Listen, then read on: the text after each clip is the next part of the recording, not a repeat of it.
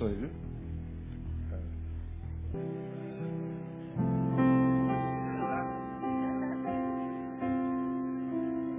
Deus abençoe. Glória a Deus. Cadê minha Bíblia? Minha Bíblia estava aqui. Ah, tá. Abre a tua Bíblia em Romanos capítulo 12. Irmãos, ah, nós temos ministrado uma palavra aqui nos domingos de manhã, desde fevereiro. E eu estou, por razões diversas, há dois meses sem tocar nela. Mas eu quero voltar a ela nessa manhã e permanecer nela até o último domingo de dezembro. Uma palavra muito pertinente, abençoadora, que Deus colocou no nosso coração para a vida da igreja, para a nossa reflexão. Nessa manhã, porque nós estamos há dois meses sem tocar nelas, por cultos diferentes, viagens minhas, quero fazer uma recapitulação de tudo que eu preguei nesses nove meses. Ah, e no domingo que vem, voltar para novas revelações. Ah, daqui até dezembro eu só estarei ausente uma manhã de novembro e uma manhã de dezembro. Portanto, ah, dá para a gente terminar essa palavra até o final de dezembro. Então daqui para o final do ano não tenho, não tenho mais viagens dominicais, senão uma. Ah, então estarei um domingo fora de manhã, em novembro, um domingo fora de manhã, em dezembro, e uma noite, que eu estarei na nossa igreja em Campos. Mas nos outros domingos, todos os outros, eu estarei aqui. Eu acredito que eu possa terminar essa palavra. Então, essa palavra ela começou de uma pergunta que assim que eu voltei de férias em, em fevereiro, que me foi feita com muita regularidade. Eu espantei-me com a pergunta que me foi feita é, é, por várias pessoas. E a pergunta você se lembra, ah, pastor, como manter o equilíbrio nesse mundo enlouquecido? Várias pessoas, no primeiro mês de atendimento pastoral, me fizeram essa pergunta. No caminho, me encontrando com pessoas sentado à mesa, a mesma pergunta no mesmo mês. Como manter o equilíbrio nesse mundo enlouquecido? Nas férias em janeiro, algumas pessoas me perguntaram. A primeira eu estava na praia, caminhando. Alguém bateu nas minhas costas, caminhando. Senhor pastor Neilson caminhou comigo uns, uns cinco minutos. Nesses cinco minutos, a primeira pessoa, nesse ano, fez, pastor, como é que a gente mantém o equilíbrio nesse mundo louco? Eu acho uma pergunta pertinente, porque, como a gente tem ministrado aqui ao longo desses últimos anos, está todo mundo louco, meu. Está todo mundo louco, está todo mundo enlouquecendo. A sociedade está enlouquecida, a gente não sabe o que fazer e a gente fica desesperado. A resposta que eu dei e transformei isso numa série de palavras foi uma é, para todos. Invista na tua vida devocional. E aí eu, eu dei o tema dessa série de palavras, vida devocional. Dois pontos.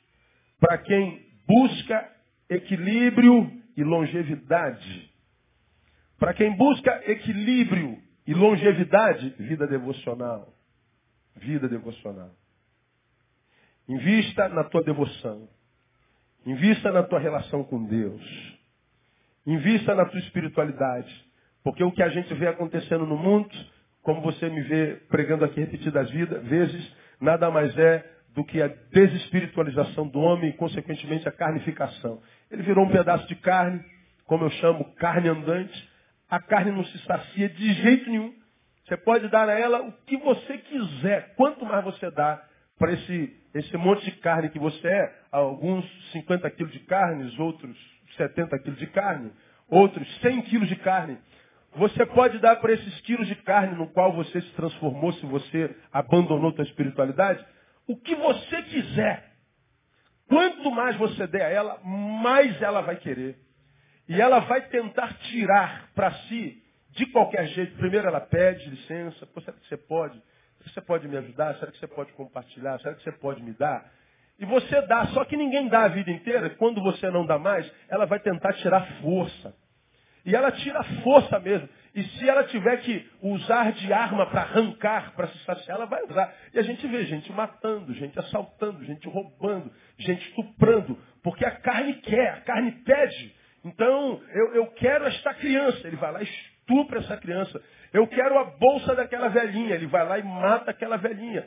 Eu quero, eu quero o, o, a, a, acabar com aquela pessoa de quem eu tenho inveja. Então ela vai lá e destrói a imagem daquela pessoa. E nós vemos essa mortandade geral. Isso é o quê? Fruto de uma carne que não se sacia. Ele primeiro pede licença, ele primeiro conversa, mas quando não tem licença, não tem conversa, ela arranca na força. E essa carne vai atrás de saciação, ou de saciamento, não sei como é que fala. Essa carne vai atrás de se locupletar, mas não adianta. Essa carne que nós somos não se sacia jamais. Então a única forma de controlá-la e manter equilíbrio é investindo naquilo que há dentro dela. Dentro dela. Ou a gente investe na nossa vida devocional, na nossa relação com Deus, na, na, na nossa espiritualidade. Ou não adianta, meu irmão, vai pirar. Vai viver uma vida desequilibrada mesmo. Não tem jeito. Você pode correr para que é canto. Aí você vê gente fugindo para o Alto Paraíso em Goiás. Outro indo para São Tomé das Letras em Minas. Outros buscando. É, uma cidade esotérica que tem Minas é, tremenda. Então as pessoas estão atrás de alguma coisa que possa saciar essa carne insaciável. Porque ela tem tudo, mas continua faltando alguma coisa. Quando tudo não basta. Tem uma palavra que fala sobre isso. Pessoa tem tudo, está tudo em ordem, tem dinheiro, tem casa, tem carro, tem... mas está faltando alguma coisa. Deus, que, que, que, fome é essa que eu tenho dentro de mim? Que vazio é esse? Que, que, que coisa é essa que não, não se sacia nunca? Mas não vai saciar nunca. Então nós propusemos vida espiritual para quem busca equilíbrio e longevidade. Fizemos uma análise da espiritualidade da igreja evangélica no Brasil, que nada mais é do que uma espiritualidade localizada em cultos dominicais. A gente pensa que vive vida espiritual, mas não vive nada. Porque vida espiritual não é vir à igreja domingo. Falamos sobre isso. Se você é um ser humano, independente da tua religião, que só tem relacionamento com Deus, só investe no teu espírito, no que você é. Carne é o que você tem. Espírito é o que você é. Se você é alguém que só investe no teu espírito domingo, só se alimenta domingo, você tem inanição. Você tem raquitismo espiritual. Você tem, quem não se alimenta tem uma outra palavra também. Ah, desnutrido espiritual. Então é um doente espiritual. Não tem o doente, quem não se alimenta bem, vai morrendo devagarinho. Não se alimentar é um suicídio processual. Se você não come hoje, não come amanhã, não come nada, ou então come uma vez por semana, você vai perdendo nutrientes. Você fica com. Você tem anemia. A anemia eh, fenece teu sistema imunológico seu sistema imunológico fraco, as doenças vão entrando. Você continua não se alimentando. Você continua fraco. Então você está se matando. É um suicídio processual. Então você é, se alimenta só domingo, uma vez por semana, não tem como ter vida equilibrada assim. Não adianta. Eu sou crente, mas vai ficar doido também, irmão. Vai perder a vida, vai fugir de você a alegria vai fugir, a significância vai fugir, vai ser igualzinho com quem não conhece a Deus. Palavra horrível de ouvir, eu não gosto de ouvir isso, mas é verdade. É verdade. É só você olhar para o lado, é, é, como eu tenho dito, se compara com quem você foi alguns anos atrás e ver. E mais, alguns de nós nem uma vez por semana vem, acha que é muito. Uma, uma, toda semana na igreja é muita coisa, então vai para onde? Tu não vai para a igreja, vai para onde? Localizado no dominicais, não, não resolve. Reduzida, a, a, nossa espiritualidade, nossa devocional é reduzida a instantes devocionais. Aquele instante que a gente faz aquela oraçãozinha de desencargo de consciência na hora do almoço, aquela leitura bíblica apressada, como quem diz, eu estou devendo a Deus, para Deus não me, me pegar, eu vou fazer uma leitura, uma besteirinha da palavra de Deus aqui, né? e aquela que a gente faz no final da noite, quando vai dormir.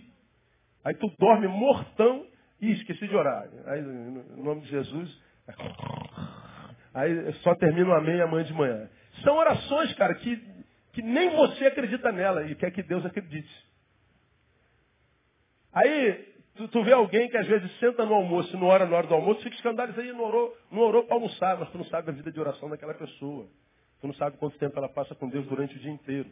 Mas não, na nossa cabeça tem que orar na hora do almoço, tem que orar na hora da janta, tem que orar na hora de dormir. E aquela oraçãozinha assim, ó. A esmolinha que a gente dá para Deus. E a gente acredita que essa oraçãozinha Desencargo de consciência gera vida na nossa vida. Não gera. Oração não é isso. Terceiro, nossa vida emocional está posta em eventos e ajuntamentos eclesiásticos. congressos, campanhas, propósitos, propostas, jejuns. São eventos. Sempre no ajuntamento. Campanha disso, campanha daquilo, campanha não sei o quê. Aí tu vem na igreja segunda, terça, quarta, quinta, sexta, sábado, e, e, e, aí vem o apóstolo famoso que cobrou um cachê violento, vem o cantor famoso que cobrou um cachê violento, mas ele é o superstar da espiritualidade, Deus o ama mais do que você e usa mais do que você, isso na tua cabeça, né? E você vem imaginando que a oração dele é mais poderosa que a sua, que ele é mais importante para Deus que você, e você fica como uma, uma ralé espiritual diante do superstar espiritual, que é o apóstolo, o super pastor, o cantor, que está aqui ministrando sobre a sua vida. E ele vem fazer aquela oração do fogo, todo mundo se arrepia, todo mundo cai, e a gente vai embora, depois de ter deixado a oferta, evidentemente, e a gente vai para casa dizendo, agora, agora eu estou pronto, agora eu venci. Aí dura três dias. Aí o pecado volta, o desânimo volta, a tristeza volta. Aí você tem que ir no outro evento, numa outra campanha, num outro apóstolo, numa outra igreja. Aí você vive como um macaco de galho em galho atrás da tua unção, atrás da tua bênção, atrás da tua vitória. Um macaco que fica de galho em galho, engordando, logo a logo vai estar num galho que vai quebrar, ele vai cair e vai quebrar a cabeça e vai ficar por lá. E o pior, o pessoal da campanha não está nem aí para a tua vida. Ele está aí para teu bolso. Por causa disso, essa é a vida devocional da igreja contemporânea, temos em nós, enquanto igreja e indivíduos, algumas consequências. Primeira delas, falta de vitalidade espiritual. Em muitos lugares os crentes parecem zumbis, zumbis andando, mortos é, de pé, como eu digo, né? E aí vem a palavra que nós lemos em Efésios, desperta tu que dormes. Levanta-te dentre os mortos e Cristo te iluminará. Lembra, essa palavra foi dada a uma igreja, não foi dada para um grupo de ímpios.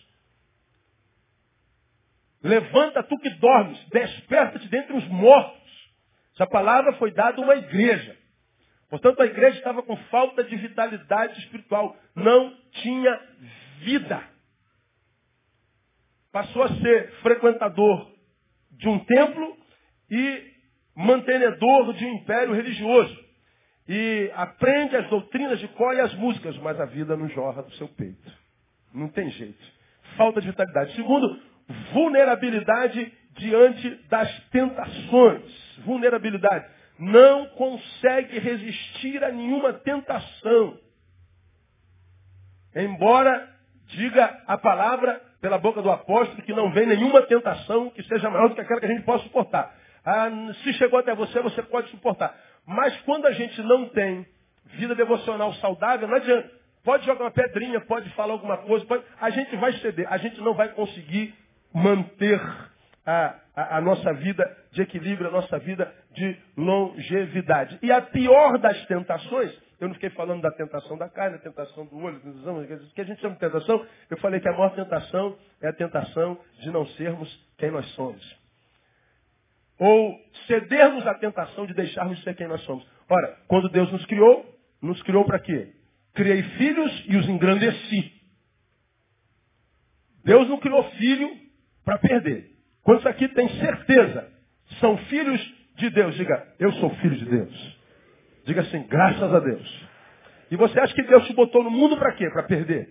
Para sofrer? Para viver uma vida medíocre? Você acha que Deus colocou no mundo para quê? Para ser capaz, para ser tapete? Não. Deus colocou você no mundo para vencer. Deus colocou você no mundo, te deu vida e disse, eu vim para que você tenha vida e vida com abundância. Agora, o que a gente vê na prática? Vida medíocre. E a gente diz, Deus é culpado. Deus não tem nada a ver com isso. Os planos deles não se cumpriram. Por quê? Porque nós deixamos de ser quem nós éramos. Deixamos de viver como deveríamos viver. Fomos desconfigurados por problemas, por pecados, por adversidades, pelas circunstâncias. Lembra que eu falei sobre isso aqui? Eu era isso aqui, um filho de Deus, para quem Deus fez as suas promessas. As circunstâncias, os problemas, as adversidades me deformaram. E eu me transformei nisso aqui. Deixei de ser quem eu era. Bom, consequentemente, as promessas que haviam para mim não existem mais, porque eu não sou mais aquele lá, eu sou esse aqui. Aí a gente encontra com um monte de crentes na vida dizendo, poxa, Deus me prometeu, não cumpriu, Deus falou e não fez, Deus não fez, e Deus não. Deus fez para aquele cara que você era quando estava na presença dele. Deus fez para aquela mulher que você era quando estava lá na presença dele. Deus fez para aquele ser que você é, no coração dele. Agora, porque você tem vulnerabilidade, não consegue suportar adversidades, tentações, é, é, é, antagonismos, é, você se deformou e uma nova personalidade apareceu em você. Bom, com esse aqui Deus não tem nada a ver. Então, cedeu à tentação de ser uma outra pessoa. Ou seja, deixou de ser quem é. É o que nós temos visto por aí. Quase como endemicamente, epidemicamente. Ninguém é o que Deus sonhou que fosse.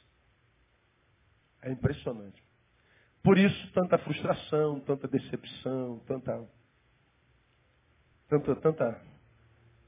Por que, que a gente não consegue vencer a tentação de, de continuar, de deixar de ser quem é? Por que, que a gente não consegue continuar sendo quem a gente é? Falei sobre isso três ou quatro meses. Só algumas lembranças. Somos vencidos pelas tentações porque nós só nos preocupamos ah, com a tentação quando ela aparece. E quando nós não estamos sendo tentados? Quando nós não estamos em adversidades? A gente não pensa em tentação, a gente não pensa em adversidades? Ora, a gente tem que estar pronto, como diz a palavra, o tempo todo, para quando ela chegar, a gente não seja pego de surpresa. Se Deus diz que eu e você não seríamos tentados além do que a gente possa suportar, como é que a gente tem sido vencido pelas tentações? Simples, não são as tentações que nos vencem mas a perplexidade de termos sido alcançados por ela. É o fato de quando elas chegarem, nós não estávamos preparados para elas. Nos pegaram de surpresa. Porque nós só pensamos nela quando ela aparece. Pedro diz que nós devemos estar sempre prontos. Portanto, viver uma vida não só reativa, reagir à tentação, mas proativa. Estar preparado. Quando ela chegar, ah, pode vir, boba, eu, tô, eu já estava esperando. Demorou. Minha vida estava muito fácil, não é possível. Aí quando ela chega, a gente pega de surpresa. Por que, que nós somos vencidos? Porque não a interceptamos no seu nascedouro. Quando ela está nascendo, quando ela está brotando, apareceu uma raiz, tu arranca o mal pela raiz. Não. A gente vai brincando com ela, a gente vai trocando ideia. A gente, não. É como viciado. Não, não estou viciado. A hora que eu quiser eu paro de fumar. Cara, você está fumando, você está fumando muita maconha, nada. Eu não sou viciado. A hora que eu quiser, eu paro. Aí alguém, para agora! Aí ele tenta, ele descobre que não pode mais. Mas ele sempre imaginou que pudesse. Então, ou a gente intercepta, então já era. Aí nós lemos Tiago de 1, capítulo 1, versículos 12 e 16, nós aprendemos que é, a, a, tentação, por exemplo, não tem origem em Deus. Ninguém diga que foi tentado por Deus, porque Deus a ninguém tenta. Então, a, a fonte da tentação não é Deus. Portanto, a gente não deve espiritualizar tudo. Eu posso estar sendo tentado pela, por mim mesmo, pela minha carne, pela minha ganância, posso estar sendo tentado pelo meu desânimo, eu posso estar sendo tentado pela, pela imagem mentirosa que eu vendo. A tentação pode ter a fonte em mim mesmo. Portanto, quando a gente está sendo tentado, não adianta só espiritualizar, orar, orar, orar, orar, orar, orar. Muitas vezes o que eu tenho é que renunciar, renunciar, brigar comigo o que eu tenho é que fugir, o que eu tenho é que trocar de lugar, o que eu tenho é que é cortar na carne, é amputar, é, eu tenho que trabalhar contra mim mesmo. Falamos sobre isso assim detidamente, né? E, e tudo mais. Vulnerabilidade diante das tentações. A outra coisa que acontece quando a gente, é, outra consequência que vem sobre nós quando a gente tem uma vida devocional deficitária, é a falta de sabedoria nas decisões e escolhas. Interrogações diante de nós. Né? Tem aquelas pessoas que são uma dúvida ambulante. O que, que você vai fazer? Não sei. Qual profissão? Não sei. Vai casar mesmo? Não sei. Qual igreja? Não sei. Tu está vivo? Também não sei. O que, que você sabe? É que eu não sei cara, o cara não sabe nada a respeito de nada. Ele, ele, ele não consegue. Quem não sabe se torna uma pessoa o quê? Inoperante. Conhece aquelas pessoas que não têm iniciativa? Alguma coisa precisa ser feita. Mas ela não faz. Tem mulheres que têm maridos assim. Marido, faça alguma coisa. Vou fazer, amor. Passa-se dois anos. Marido, faça alguma coisa. Eu estou planejando. Mais dois anos. Faça alguma coisa. Não tem iniciativa. Filho, e aí? O que você vai fazer na vida? Eu não sei. Mas precisa fazer, cara. O tempo está passando. Eu não sei. Você viu o que estão falando de você? Você não vai fazer nada? Você não vai tomar uma postura? Talvez. Quem aguenta viver com alguém assim? A gente olha para essa pessoa e fala assim, sabe o que, tu é? Tu é um lerdo. Tu é uma lesma. Aí a, a lesma reage. Fica triste. E a tristeza esmaga.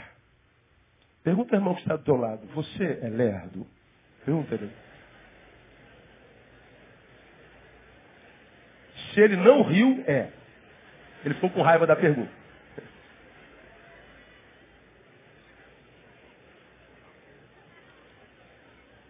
Aí depois, de, depois do culto vem o lerdo falar com o pastor Neil. Pastor Neil, não gostei de ser chamado de lerdo, não.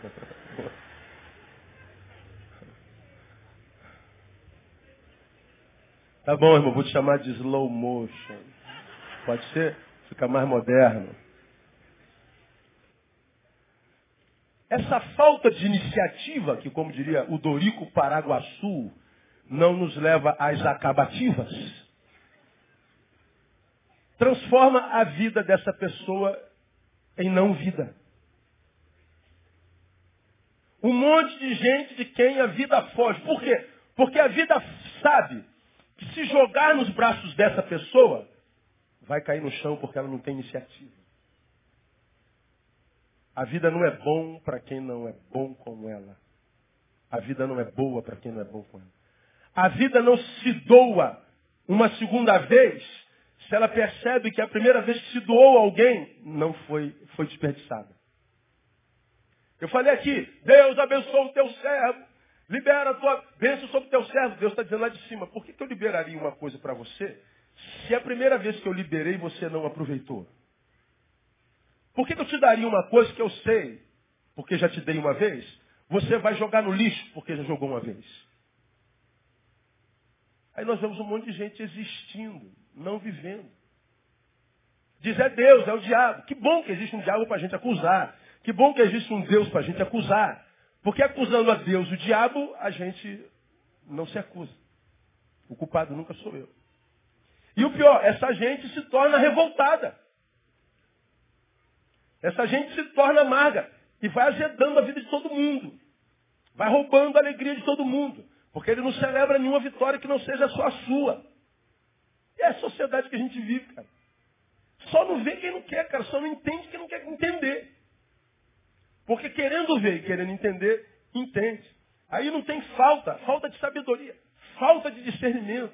Aí vai cometendo um erro atrás do outro, um relacionamento errado atrás do outro, um, um equívoco atrás do outro. Não, não, dá certo com homem, não dá certo com mulher, não dá certo em, em negócio, não dá certo com igreja, não dá certo com nada.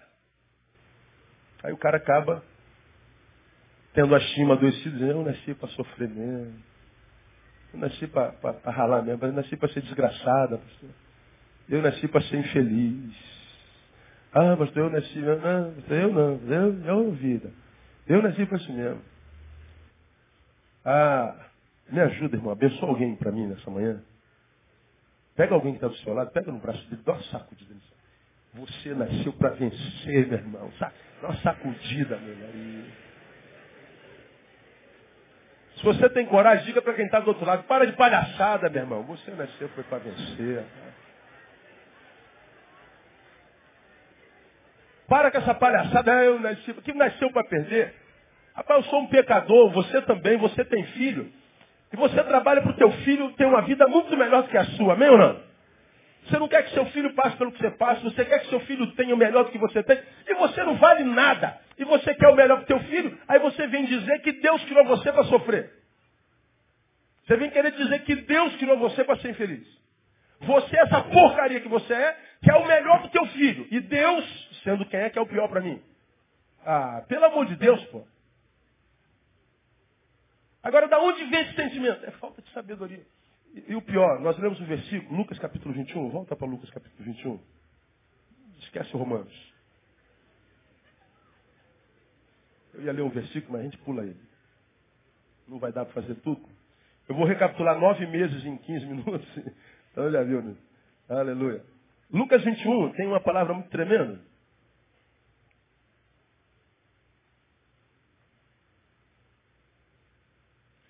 Lucas 21 registra um sermão profético. Ele fala sobre o princípio das dores. Ele diz que o fim seria antecedido por muitas dores. Ele fala de uma desconstrução sociológica terrível. A gente tem falado sobre isso aqui direto. Ele fala tudo que acontecer na terra, só não vê quem não quer. E eu tenho falado sobre isso aqui direto, e quem quer ouvir, ouve, não quer, amém também. Ah, problema de cada um, não é verdade? Cada um dará conta de si mesmo a Deus. Mas Jesus está revelando o que ia acontecer. Ele está dizendo que a vida se tornaria inviável. Dores, dores. Agora, nesse sermão que ele fala sobre o princípio de dores, ele diz uma coisa para os seus discípulos tremendo. Né? Ah, versículo 15. Ele diz assim, que ele fala de perseguição, ele fala de traição, ele fala de injustiça, mas no versículo 5 ele diz assim, porque é, vamos ler o 14. Proponde, pois, em vossos corações, não premeditar como a vez de fazer a vossa defesa. Olha para cá. Porque ele está dizendo, vocês, meus discípulos, vão ser perseguidos, vão ser injustiçados, vão sofrer preconceitos, vão sofrer dores, porque vocês são ovelhas lançadas no meio de lobos, vocês são luz no meio das trevas. Então vocês se preparem, o bagulho vai ficar doido. Agora ele diz, quando isso começar a acontecer, não premediteis como a vez de fazer a vossa defesa. O que, que ele está dizendo? Não fica no hoje só pensando e preocupado com o que vai acontecer amanhã. Porque tem muita gente que deixa de viver o hoje porque está preocupado com o amanhã. Ele fica aqui pré-meditando. Ele fica aqui antecipando a meditação, meditação da manhã, a preocupação da manhã, as dores do amanhã. Então ele diz, Neil, para com esse negócio de ficar aqui trazendo o amanhã para hoje, porque senão tu não vive nem o amanhã e nem o hoje. Até porque tu já tem o ontem enquanto histórico nas costas. Você já tem o ontem enquanto culpa nas costas. Você já tem o ontem enquanto sequela, enquanto trauma nas costas. Então, o teu hoje não tem jeito traz sequelas do ontem. Agora, se você ainda trouxer a preocupação do amanhã, a adversidade do amanhã, para hoje, teu hoje fica insuportável. Então não premedite, não estrague teu hoje contaminando com as preocupações do amanhã. Mas por que, eu não, não devo me preocupar? Aí vem o 15. Porque eu vos darei boca e não ouvi sabedoria. E que nenhum dos vossos adversários, leia para mim, poderá resistir nem contradizer. Ele está dizendo, vai ficar feia a coisa. Não liga. Eu vou dar sabedoria e boca para vocês. E quando vocês abrirem essa boca com sabedoria, seus inimigos não vão ter como resistir vocês no nome de Jesus. Boca e sabedoria. O meu povo está sendo destruído porque ele falta sabedoria. Mas nós estamos aí enquanto igreja atrás de poder, unção e milagre. Nós achamos que a igreja de Deus é aquela que curou minha unha, curou meu baço, curou meu rim. A gente acha que o Deus que criou os céus e a terra é um curandeiro. Ele só veio para curar a doença do corpo. Ele só veio para curar o bico de papagaio da velhinha. Ele veio para curar o problema de reumatismo do, do irmão. Aí chega a velhinha e fala assim, pastor, estou com as dores na coluna. Eu falei, é normal, é uma idade assim mesmo. Faz parte. Fala, ah, pastor, minha pressão é normal. Normal. Mas não, não pode, eu sou filho de Deus. A filho de Deus não envelhece. Filho de Deus não tem discos entre a coluna que estouram, é, não cansa a carne, cansa. mas a gente acredita que o Deus curandeiro da igreja evangélica contemporânea, contemporânea é o verdadeiro Deus. Jesus está dizendo desde sempre, vai ficar ruim a coisa para todo mundo. Mas vocês que são meus discípulos, fiquem tranquilos. Vivam um dia de cada vez, meu filho. Basta cada dia o seu mal. Não traga o mal de ontem, nem de viva. Olha, você acordou, então, oh, glória a Deus, acordei. Porque quando você acordar, eu já vou estar acordado, te aguardando para aquele dia. E quando o inimigo vier querer te enganar com as palavras dele, fica tranquilo, eu vou botar na tua boca a minha palavra e pela minha palavra você vai andar em vitória no nome de Jesus. Diga para alguém assim está do seu lado, essa palavra é para você, irmão. Deus vai te capacitar. Agora, essa promessa é para quem? Para quem tem vida devocional. Para quem tem relacionamento com Deus e que não é só dominical. Não é só um frequentador de igreja. Não é só mais um no meio da multidão. Não é um que faz parte da maioria e não da minoria. Não adianta, irmão. A gente prega, prega, prega, mas na, na, na cabeça de 99% de vocês não, não, não, vai servir de nada, porque vai entrar aqui, vai sair aqui. Agora, o que, que você tem a ver enquanto indivíduo com os outros 99% que estão aqui? Nada. Você tem que tomar conta de qual vida? Diga da minha. Pastor, ninguém quer nada. Problema é de ninguém, filho meu. E você, quer ou não quer? Não, eu quero. Então vai, ainda que ninguém vá. Porque cada um dará conta de si mesmo a Deus. Quem tem entendimento, entenda. Então, falta de sabedoria nas decisões e escolhas. E aqui eu fui para Oséias capítulo 4. Vamos para Oséias capítulo 4 de novo. Oséias capítulo 4.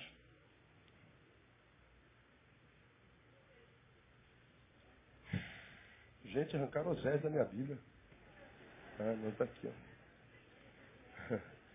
Oséias capítulo 4. Voltamos para Oséias capítulo 4. Uma palavra messiânica. E que para mim é um dos capítulos mais ricos da Bíblia Sagrada que a gente precisa rever nesses dez minutos para a gente voltar domingo que vem e continuar nossa série de estudos. Falta de sabedoria nas decisões de escolha. Aí nós vamos lá no capítulo 4, versículo 6, nós já acabamos de citar aqui. O meu povo está sendo destruído porque ele falta conhecimentos. Nós conhecemos a primeira, a primeira parte do versículo. Agora, além da destruição, mesmo sendo povo, olha as consequências que a falta de sabedoria gera no seu povo. Por quanto rejeitaste o conhecimento, leia o restante que Deus está dizendo aí. Também eu te rejeitarei. Olha que palavra. Para que não sejas sacerdote diante de mim, visto que te esqueceste da lei do teu Deus, também eu me esquecerei de teus filhos. Olha que palavra sinistra. Palavra dura. Palavra terrível.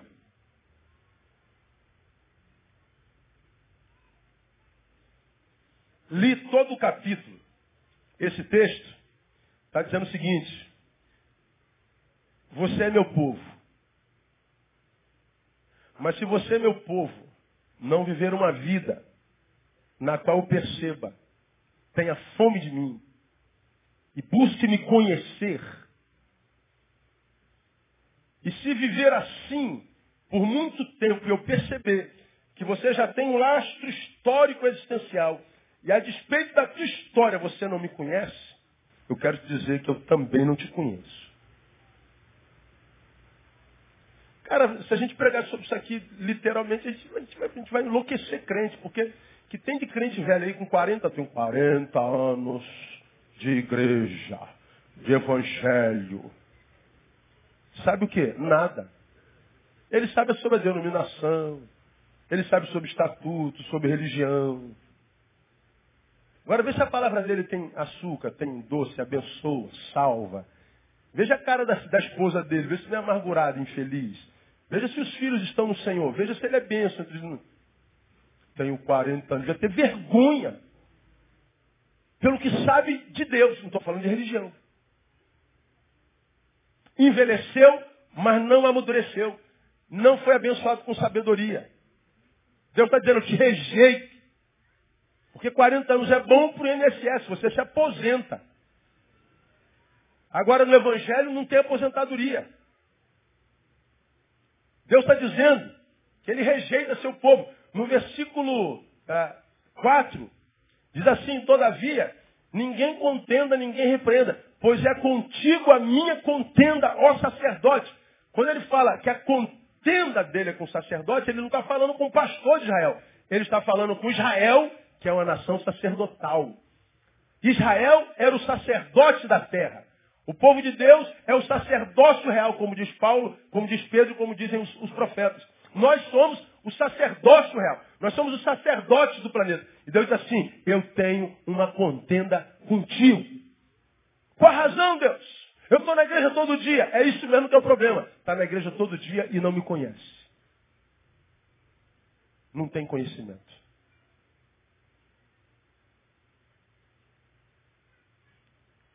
Comecei nesse ponto da nossa palavra mostrar quais as consequências na terra, na sociedade, na qual tem um povo de Deus que não conhece a Deus, na terra, na sociedade na qual tem uma igreja que não conhece a Deus, tem uma igreja que só pensa em si mesmo, no seu umbigo, em ficar rico, em ganhar dinheiro, em ser curado, em se dar bem, que quer mais ser servido do que servir, uma igreja composta por parasitas e não de servos nem discípulos. O que, que acontece com um país, com uma sociedade, com uma nação? É muito simples de ver. Versículo 2.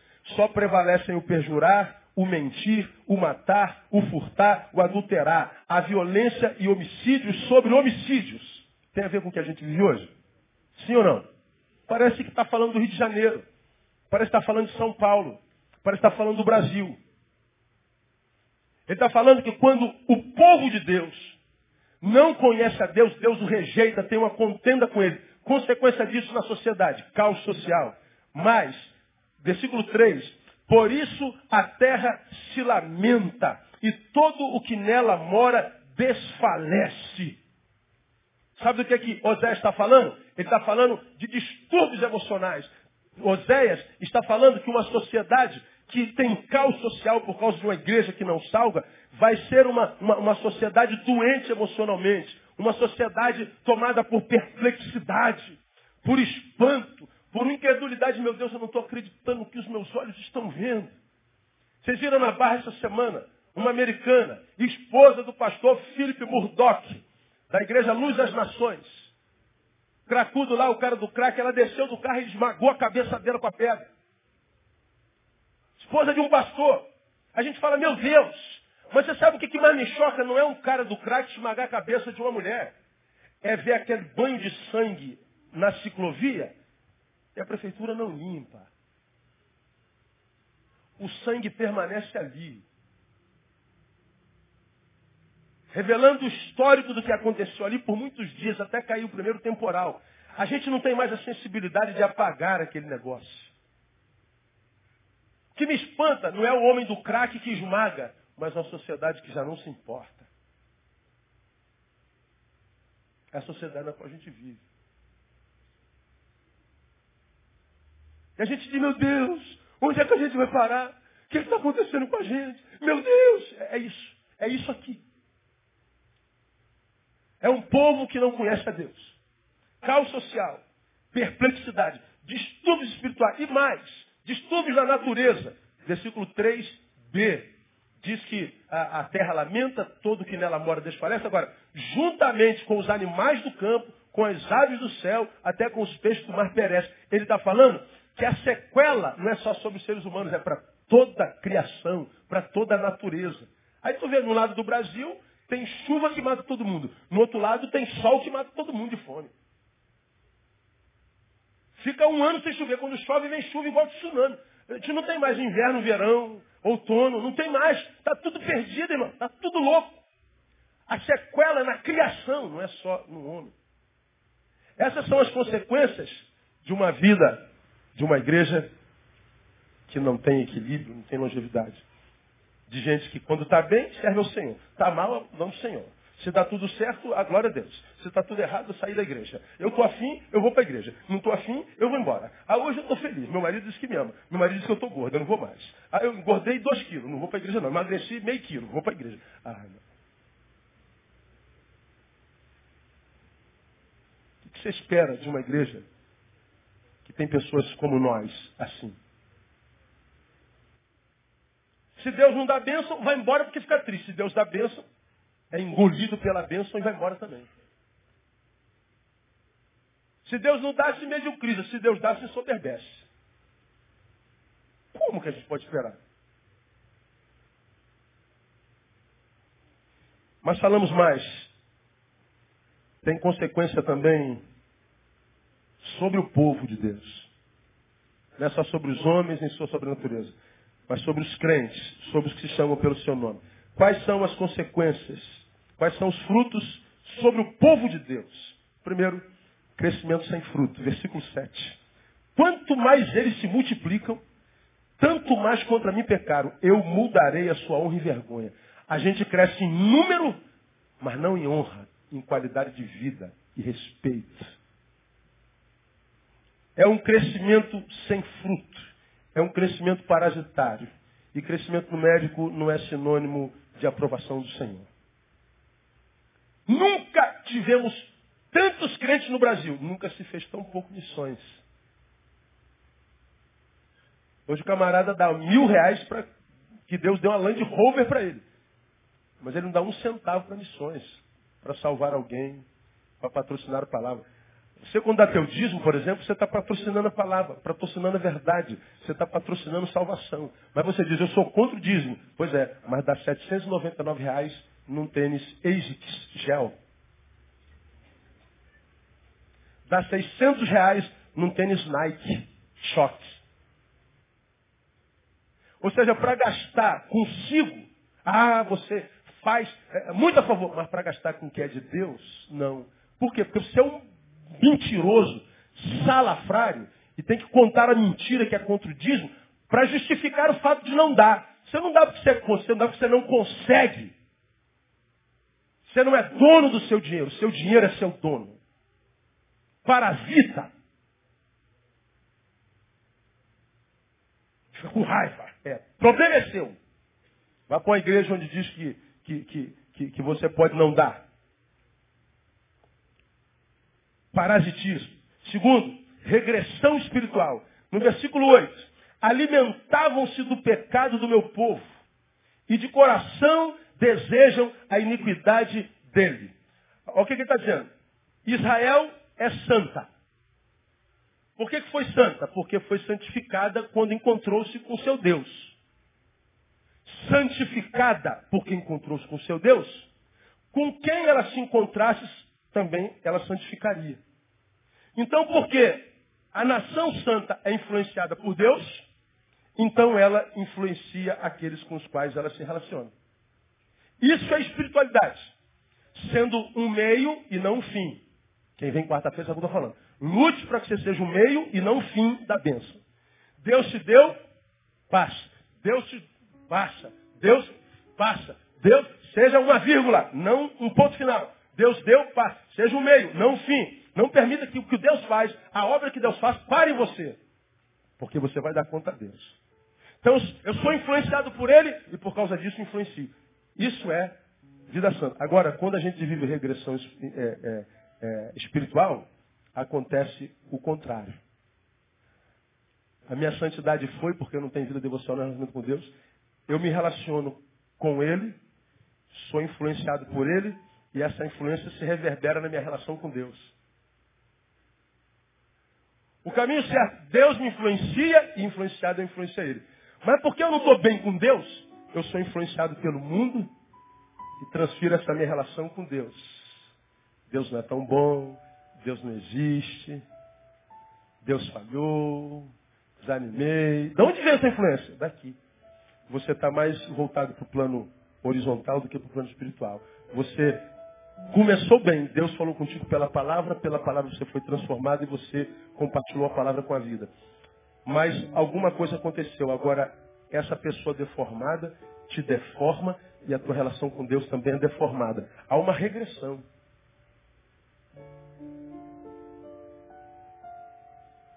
Em vez de se alimentar da santidade de Deus, diz lá, alimentam-se do pecado do meu povo. O alimento é o pecado. Tá aí. Cara, isso aqui é a biografia do tempo que se chama hoje. O que mais que acontece? Ah, deformação espiritual, existencial. Versículo 10. Comerão, mais o que lê para mim? Não se fartarão. Está faltando comida? Aí, nesse texto, sim ou não? Não. Eles vão comer? Sim ou não? Mas vão se sentir fartos? Não. Insatisfação existencial. Entregar-se-ão, portanto, à luxúria. Mas não se multiplicarão porque deixaram de atentar para o Senhor. Come, mas não se farta. Bebe, mas não se sacia. Tem, mas nunca é suficiente. Eu falei isso no início. Carnificação. Aí dá uma insatisfação existencial, vontade de desistir o tempo inteiro. Essa vontade dá em todo mundo, dá em mim, dá em você, dá no pastor Isaías, no pastor Paulo Júnior, no pastor Lucimar, Paulo Elias, dá em qualquer vontade de estar de desanimar, de todo mundo. Irmão. Tem dia que qualquer um de nós aqui tem vontade de, de, querer acordar em outro corpo, acordar em outra vida, acordar em outro país. Vou começar tudo de novo. É, quem não tem essa vontade? E alguns vão tentar a sorte. Quem lida com a sorte geralmente se encontra com o azar. Você vai implementar mudança na vida? Implementa uma mudança na qual Deus esteja presente. Porque se a mudança que você implementa fazer for feita sem Deus, você não está mudando para melhor, você está mudando para pior. Deixa de ser burro.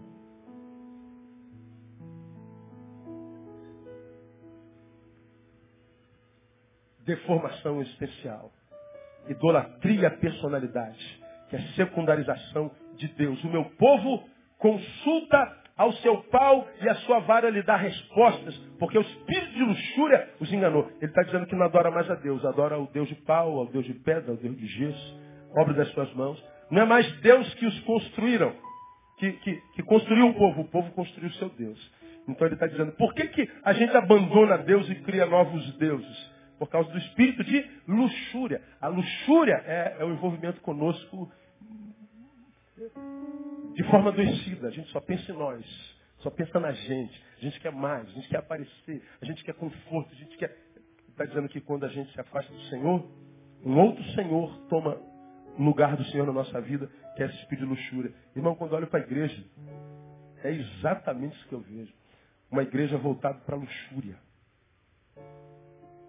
Que acha que a bênção de Deus é ter, prosperar. Vou atrás da minha honra, vou atrás da minha honra. Você não vai atrás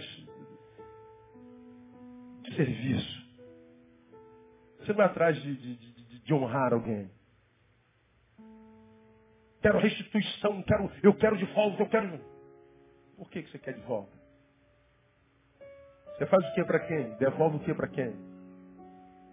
Você quer ter a bênção, mas é bênção na vida de quem? A gente não fala de ser, a gente só fala de ter. O espírito de luxúria tomou a igreja assim de uma forma sequestrada, sequestrou geral. Quarta-feira a gente fala sobre exatamente esse espírito, que veio através da teologia da prosperidade. Eu queria que você conhecesse essa teologia da prosperidade. Aí, ah, o pastor é contra a prosperidade. Claro que não, não. Eu creio que Deus possa prosperar o seu povo. Mas eu não creio que ele veio para isso. Porque prosperidade você pode ter, se estudar, e muito. Fazer a tua faculdade, fazer um concurso, trabalhar, construir a tua empresa, acordar cedo, dormir tarde e ralar o peito. Aí você vai prosperar. Deus vai abençoar o fruto das tuas mãos. Agora, quando você vem dar uma oferta, espera que Deus vai te prosperar sem trabalho, você está dizendo, Deus está formando vagabundo. Deus não tem compromisso com vagabundo. Então gosta de ser enganado, seja enganado. Aqui a gente pretende não enganar ninguém. Eu prefiro ver minha igreja vazia. De gente que entende que bênção não se vende. Diz que o que traz prosperidade é trabalho. Mas está ali, trabalhando honestamente, do que ver gente que está aqui só para sugar de Deus, sugar de mim, sugar da igreja, sugar de todo mundo. Como eu já disse aqui nessa série de palavras, não sei nem como é que minha igreja está cheia. Porque toda vez que você vem aqui, foi, foi o que? Domingo passado tinha um, tinha um pastor aqui. Ele falou, pô, você, você é, apareceu hoje, brother? Apareci. Pô, cara, mas isso que complicado. Toda vez que eu venho aqui é só burdoada, mano. Caraca, só lambada. Eu falei, pô, mas quando é que a gente bota metiolate no joelho? Hã? Quando o joelho está ralado. E quando bota metiolate no joelho, aquele antigo, dói ou não? Dói. Agora, essa dor é para punir ou essa dor é para curar? Dor é para curar. Então eu falei para ele, pastor, das duas, uma. Ou você não rala mais o seu joelho, anda certo. Ou você recebe o metiolate de Deus, dando glória, entendendo que é para tua bênção. Agora, ralar o joelho como está ralado o teu e fugir do metiolate, só faz com que você caminhe para perto da morte, porque esse ralamento pode virar em gangrena, e gangrena vai fazer você amputar a perna. Eu disse para ele, eu prefiro a paulada na minha cabeça de Deus do que o colo do diabo me consolando. Eu prefiro o inferno onde Deus está do que o céu onde Ele está ausente. Ah, não vou lá não, porque é no mesmo lugar do qual você tem fugido por causa da palavra, tem gente que vem de longe por causa dela. Porque tem gerado vida. Porque é verdade. Então, meu irmão, se você é daqueles que estão ficando no caminho, você está vendo que você está ficando para trás. A vida está seguindo, a vida não espera ninguém. Você está ficando. Deus está dizendo assim, filho, faça alguma coisa. Não conta com ninguém não, cara. Está todo mundo ocupado na sua vida. E é todo mundo cheio de problema também. Você não pode ficar aqui, meu gente, dá força aí, gente. É legal, se vier alguém, mas não espera por gente, dependa de Deus. Porque da mesma forma como tem gente cuidando da vida dele, ainda que você esteja ficando para trás, tem gente que está mais atrás do que você. E você também não pode resgatar todo mundo, porque você tem que cuidar da sua vida. Então, cada um dará conta de si mesmo. Cuide da tua vida, porque a multidão vai ficar no caminho. Como eu preguei quarta-feira passada, virá sobre toda a terra. Toda a terra. Agora, se você está vivendo isso aqui, pastor, estou longe, estou sem longevidade, minha vida é isso aí, pastor. Muito bem, na, na quarta-feira, no domingo que vem de manhã, eu começo a pregar. Como reverter esse quadro? Porque isso aqui é produto de um povo que se distanciou, de um povo que pecou por falta de sabedoria, de um povo que se deformou. Vamos dizer, o povo pecou, mas a Bíblia diz, onde abundou o pecado, conclua para mim, superabundou a graça. Pastor, eu vivi errado até agora. E eu estou colhendo as consequências. Não tem problema não. Começa a acertar de agora. Que amanhã você vai colher as consequências também. Há esperança para qualquer um. Que creia que há esperança para qualquer um. Há esperança para você, meu irmão. Você, ralou o peito, que foi, foi vítima da tua história, como eu tenho dito. Até aqui, não tem problema. Daqui para frente você pode ser o escritor dela, o agente dela, como disse Augusto Cury.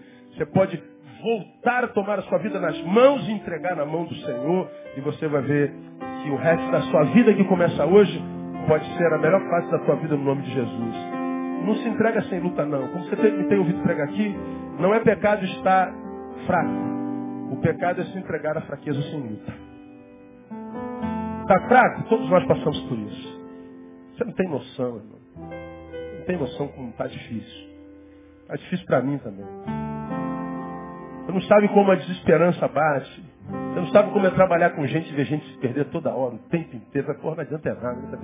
Eu vou largar essa porcaria, vou, vou jogar futebol, vou, vou abrir meu consultório, vou cobrar 300 reais a consulta e e meu consultório vai encher mesmo. E aí eu dou um conselho para ele, vaza daqui, próximo, vaza, próximo e pronto. Não dá, cara. Eu, eu não nasci para isso, eu nasci para isso aqui.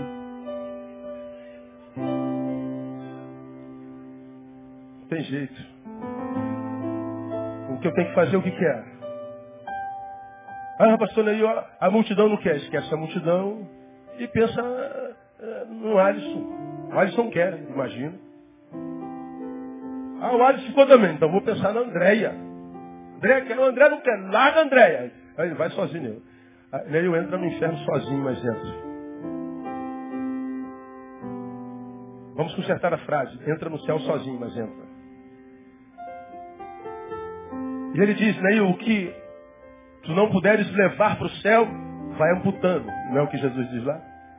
Se os teus olhos te escandalizam, te contaminam, o que, que eles vão fazer? Arranca teu olho. Que é melhor entrar no céu com a olha do que ver teu corpo todo lançado no inferno. Se o teu braço te escandaliza, faz o quê? Arranca teu braço. Entra no céu, maneta.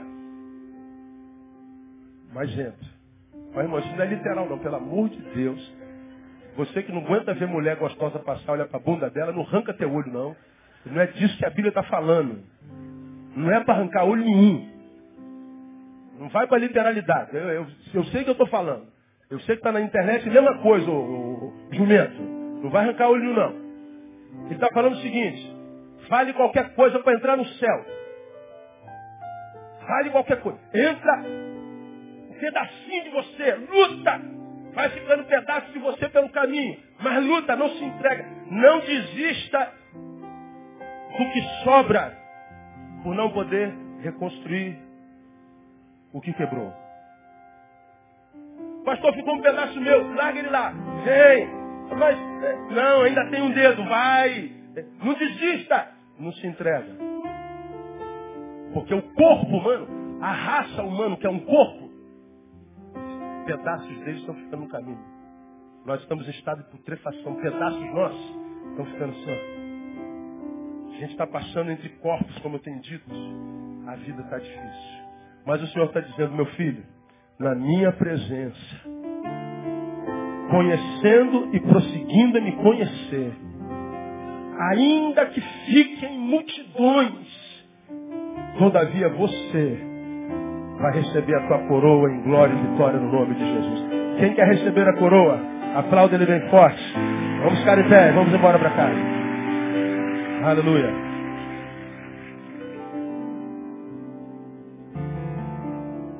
Dá um abraço a alguém e fala assim, meu irmão, eu quero te encontrar no céu. Eu vou te encontrar no céu. Mas pastor, está todo mundo ficando louco. Todo mundo é muita gente. O problema é deles. Você vai ter saúde em nome de Jesus. Você vai ter saúde. Depende mais de você do que de Deus mais de você do que de Deus. Logo mais às 18 horas estou aqui. Me perguntaram essa semana uma pessoa muito, muito, muito, muito inteligente, mas muito. Ateia. Até os dentes. Me faz uma pergunta que me surpreendeu. Pastor Neil,